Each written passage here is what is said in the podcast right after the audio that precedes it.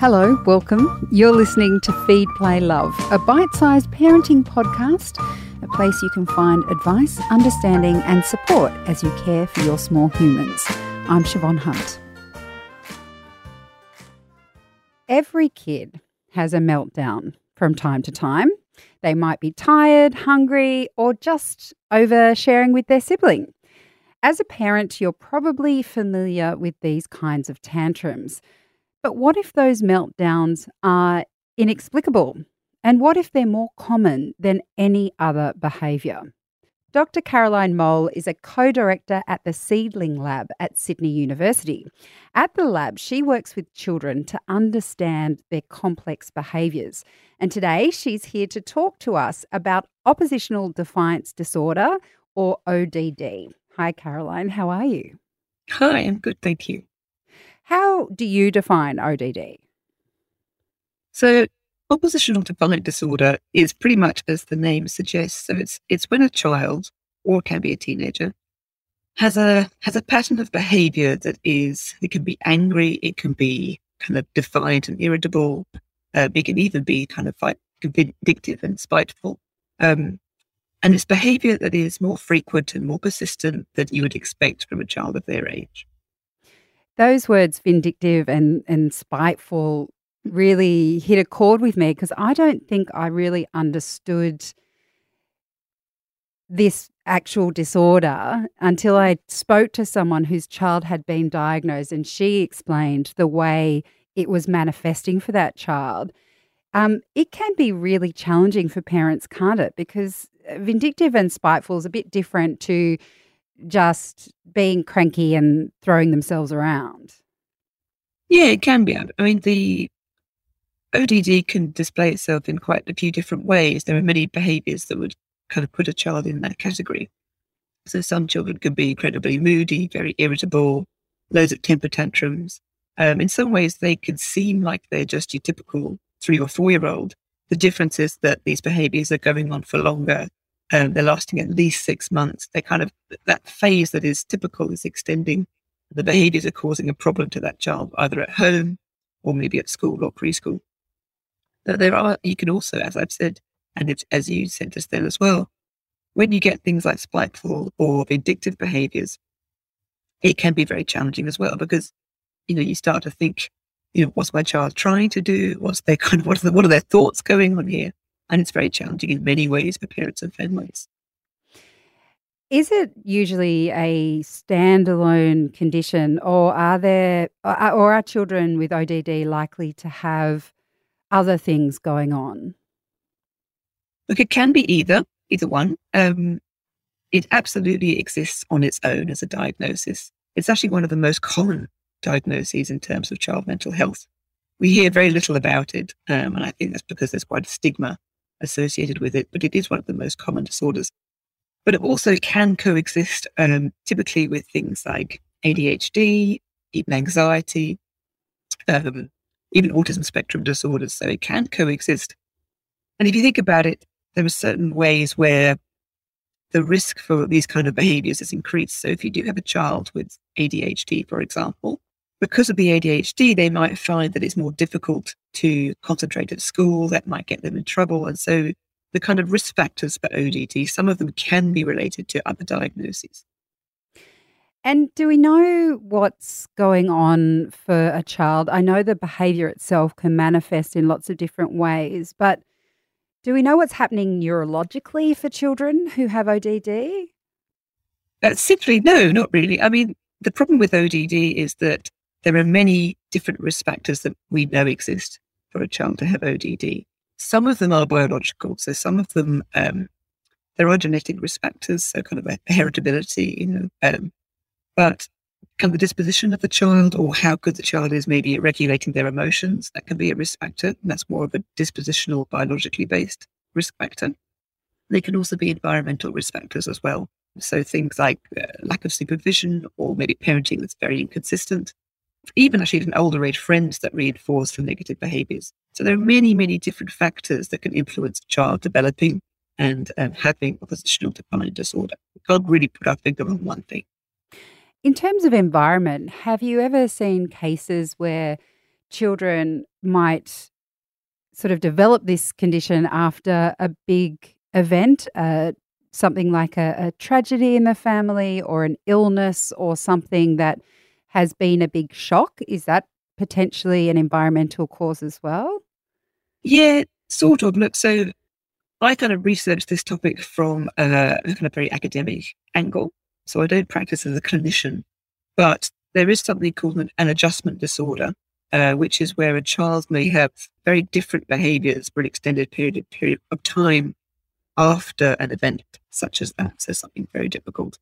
I think the important thing, I think when people talk about ODD, they tend to get a bit caught up on the label. It's not a very nice label, you know, oppositional defiant um, disorder, but the people I think have the very a very wrong impression of it. It's really just describing behaviors for which the child needs some help. That's the whole point. It's not labeling that child as bad or naughty or, you know, not coping with the situation. That's not what it's doing. It's saying this child's behavior is causing them problems. It's causing their family problems.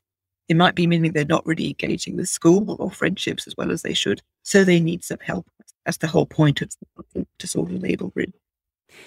When you describe that situation as a child needing help, depending on their age, I can imagine some of the children in an older age group, sort of, you know, from maybe five to eight or upwards of till 10, may be aware they're having problems. Like, you know, that self reflective, why is yeah. this happening to me? How do you manage that in a child? I think, I mean, typically signs of oppositional defiant disorder start earlier on. So they typically kind of begin in preschool and then, you know, may get worse as the child gets older if they don't get any assistance with that. As the child gets older, I think what's what's kind of really sad about ODD is often their self esteem is quite damaged because at a younger age, all they often really know is that they are getting in trouble. They may not be very well liked. Um, they may not have very many friends. They might find it very difficult to hold down friendships. They might struggle at school because they get into trouble, even if academically they're fine. So you start to see a pattern where over time, these kind of problems escalate and they snowball to a point where, yeah, when a child is maybe eight, nine, 10, they don't recognize perhaps what the problems are. They don't recognize that maybe what behaviors they can change. They're too young to be able to do that. But they might recognize they're different from their friends. They might recognize that they're not well liked. Um, they might have a kind of quite a bad self image. So with ODD, it's really quite important. Try and intervene as early as possible to stop those things from kind of snowballing on top of each other. On that note, are there some typical steps in how oppositional defiance disorder is managed? I know that's a tough question because, as you mentioned, there's lots of different presentations. But let's take uh, let's take those children that find it difficult to not just fly off the handle and get angry. Look, the good thing about ODD is that there's been a lot of research into it over the last few decades, and we do have treatments that have quite a good success rate. So the number one treatment would be parent management training. Again, it's a slightly weird term. What that really is recognizing is that the the parent is the agent of change really here. The child lives with the parent, certainly when you're talking about younger children. They typically live with the parent or the caregiver. They are the agent of change and giving specific parenting skills. So for example, you know, looking at rewarding good behavior, ignoring the bad behavior being really consistent, being kind of developmentally appropriate with what you expect from the child. That kind of skill set often can make a very big difference really quite quite quickly with children's behavior. So that's that would be the, the basic starting point.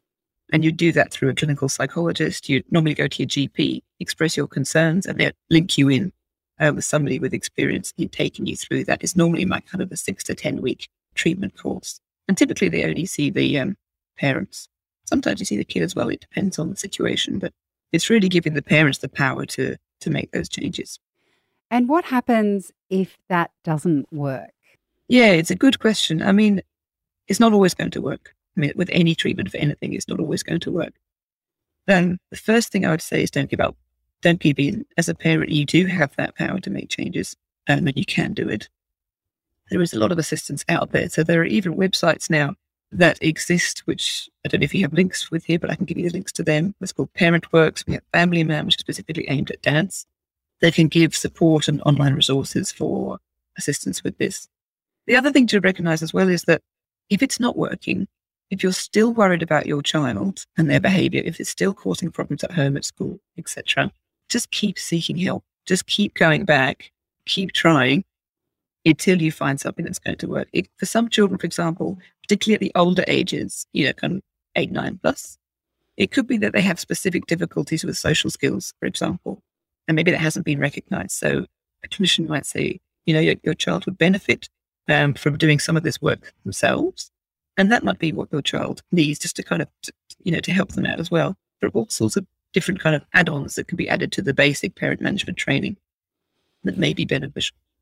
And I, I often look at these things from a, a parent's perspective, and I guess also from having friends go through this experience. And obviously, the main concern for the parent is their child's well-being. But mm. as an outsider looking in, I often really feel for the parents as well because in some ways parents are expected to have this endless well of compassion for their child. Mm which is easy if your child has a, well, not easy, but might not be as challenging if your child has a physical ailment. But when it's something that is directed at you, for example, if you're being told that your child hates you, if the, if it's um, violence against you in terms of those tantrums, etc., I feel I really feel for the parents because, as you say, they are the ones that can initiate the greatest change. But I wonder are we giving parents enough support in their role as holding that space for a child? Because I imagine it would be quite painful. You love your child no matter what, but when their their behavior is actually emotionally hurting you mm-hmm. regardless of how much you say it's it's i know it's not them i know it's a condition that they have do we do we support our parents enough look i don't think we do and the the reason I, I when i say we i mean just general society as a whole I mean, anyone who's had, you know, a, a toddler or a preschooler will know the embarrassment it is when you're at the mm. supermarket or at the playground and they have that tantrum, you know, and they're screaming, mm. kicking. And that's completely normal, it's completely typical. But you know what that embarrassment feels like. You know that you're feeling like other people are looking. Now, they may not be judging, but they're certainly looking. So just take that experience and then magnify that by perhaps an older child, by being far more frequent be more intense and you start to kind of understand the experiences parents are going through. If you add on as well, we have what we call attributions towards other people. So typically a parent's attribution towards their children in a positive relationship would be that they have kind of positive, enduring, long lasting attributes. You know, they're a helpful child, they're a pleasant child, that kind of thing.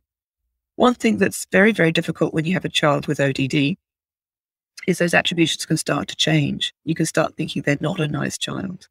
You can start, you know, thinking those negative kind of enduring patterns. And they are very, very difficult. I mean, it's awful to feel them as a parent and they need to be addressed as well.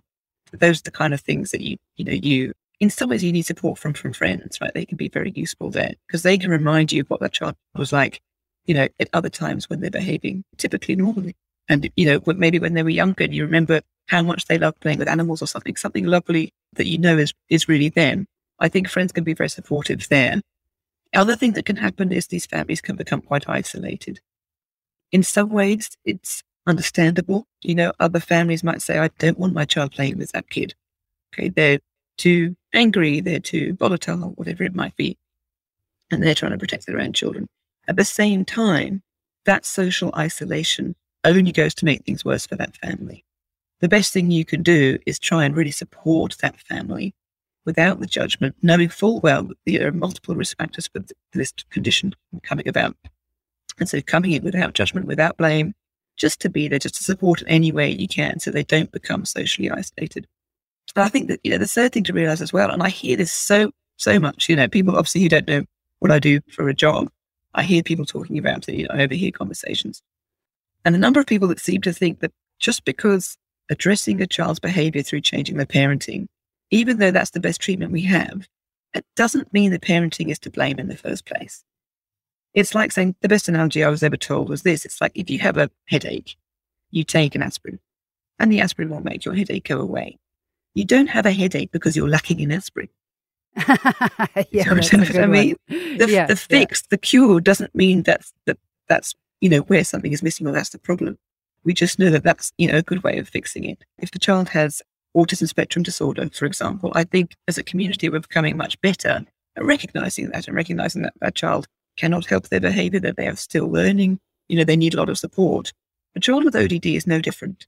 They need that support and they need that love and they need that warmth and that care to help them learn, to help them get through the difficulties that they're going through. Do you have any understanding of recovery? Is it something that children will only uh, recover from with treatment? Do they ever grow out of it? What is the rate of recovery for this disorder? Yeah, look, some children do grow out of it. Some of them, it's, you know, in some ways a prolonged stage for some children. Some, I think, parents uh, adapt their parenting almost intuitively. And so the child will, you know, grow out of it in that sense. With treatment, I think around 50, 60% of children will definitely improve to become non diagnostic, if you like, they'll improve to a point. The difficulty is that it's for some children, there may be risk factors there that put them at risk for having ODD in the first place that may be harder to shift. So when it is something like emotion regulation, so for a child that is just, you know, I mean, these kids are as common as one or two in every class, and we know those children. These are the children that when you kind of poke them a little bit, they'll explode. Mm. You know, they're the kids that really react to situations. That's typical for ODD. There's another kind of, uh, uh, you can have children with behavior problems who have kind of the opposite of that. And that's a kind of different category. In many ways, it's less common. But typically, these children are very reactive. You know, they find it difficult to not respond when someone's you're trying to annoy them or, you know, that kind of thing. So that is something that they, they may struggle with for a long time, that may influence the way they kind of function and how they go through their early life for quite a long time. And it may mean that they need more kind of continuous help with that. It's very much case by case basis. Yes, and I suppose uh, in a non-diagnostic setting, we all know adults who have never been taught or shown or think they need emotional self-regulation. So, Yeah. understanding and giving them support throughout their life is going to help in some Yeah, way. Yeah, absolutely. Absolutely. And what we do know about ODD, and we know it very clearly, is that the earlier the intervention, the better. People often think early intervention means before you're an adolescent. We mean three or four. That's what we mean by early intervention, three, four, five. Mm, very, very early on because of this effect where the the impact of these kind of behaviors grow on top of each other. So the earlier you intervene, the earlier you can change these behaviors and the better the outcome for these kids. And I think the other thing to recognize as well is that, you know, I'm I'm not engaged in this exact research question at the moment, but I'm sure people are, is that with the stress of COVID, particularly on parents, it's been a very strange two years for yeah, kids and for parents it may well be that we see higher rates of MDD coming out because these are kids who've been surrounded by parents who are very stressed, who are dealing with lots of things at the same time, may not have the amount of time that they need, you know, to attend to their kids' needs. So I may be wrong, but we might see higher rates coming out in the next few years, just purely because of that stress factor. So I think if parents have been, you know, very stressed in the last few years and they're worried about their child's behavior now, just go straight to your GP. Just nothing else, go straight to your GP I'm concerned about this and start, you know, talking back and forth with them about what you can do. Caroline, thank you so much for your time today. Oh, you're most welcome. Thank you for having me. That's Dr. Caroline Moul. She's a co director of the Seedling Lab at Sydney University. And I'll put links to those websites that Caroline mentioned in that interview in the notes of this episode.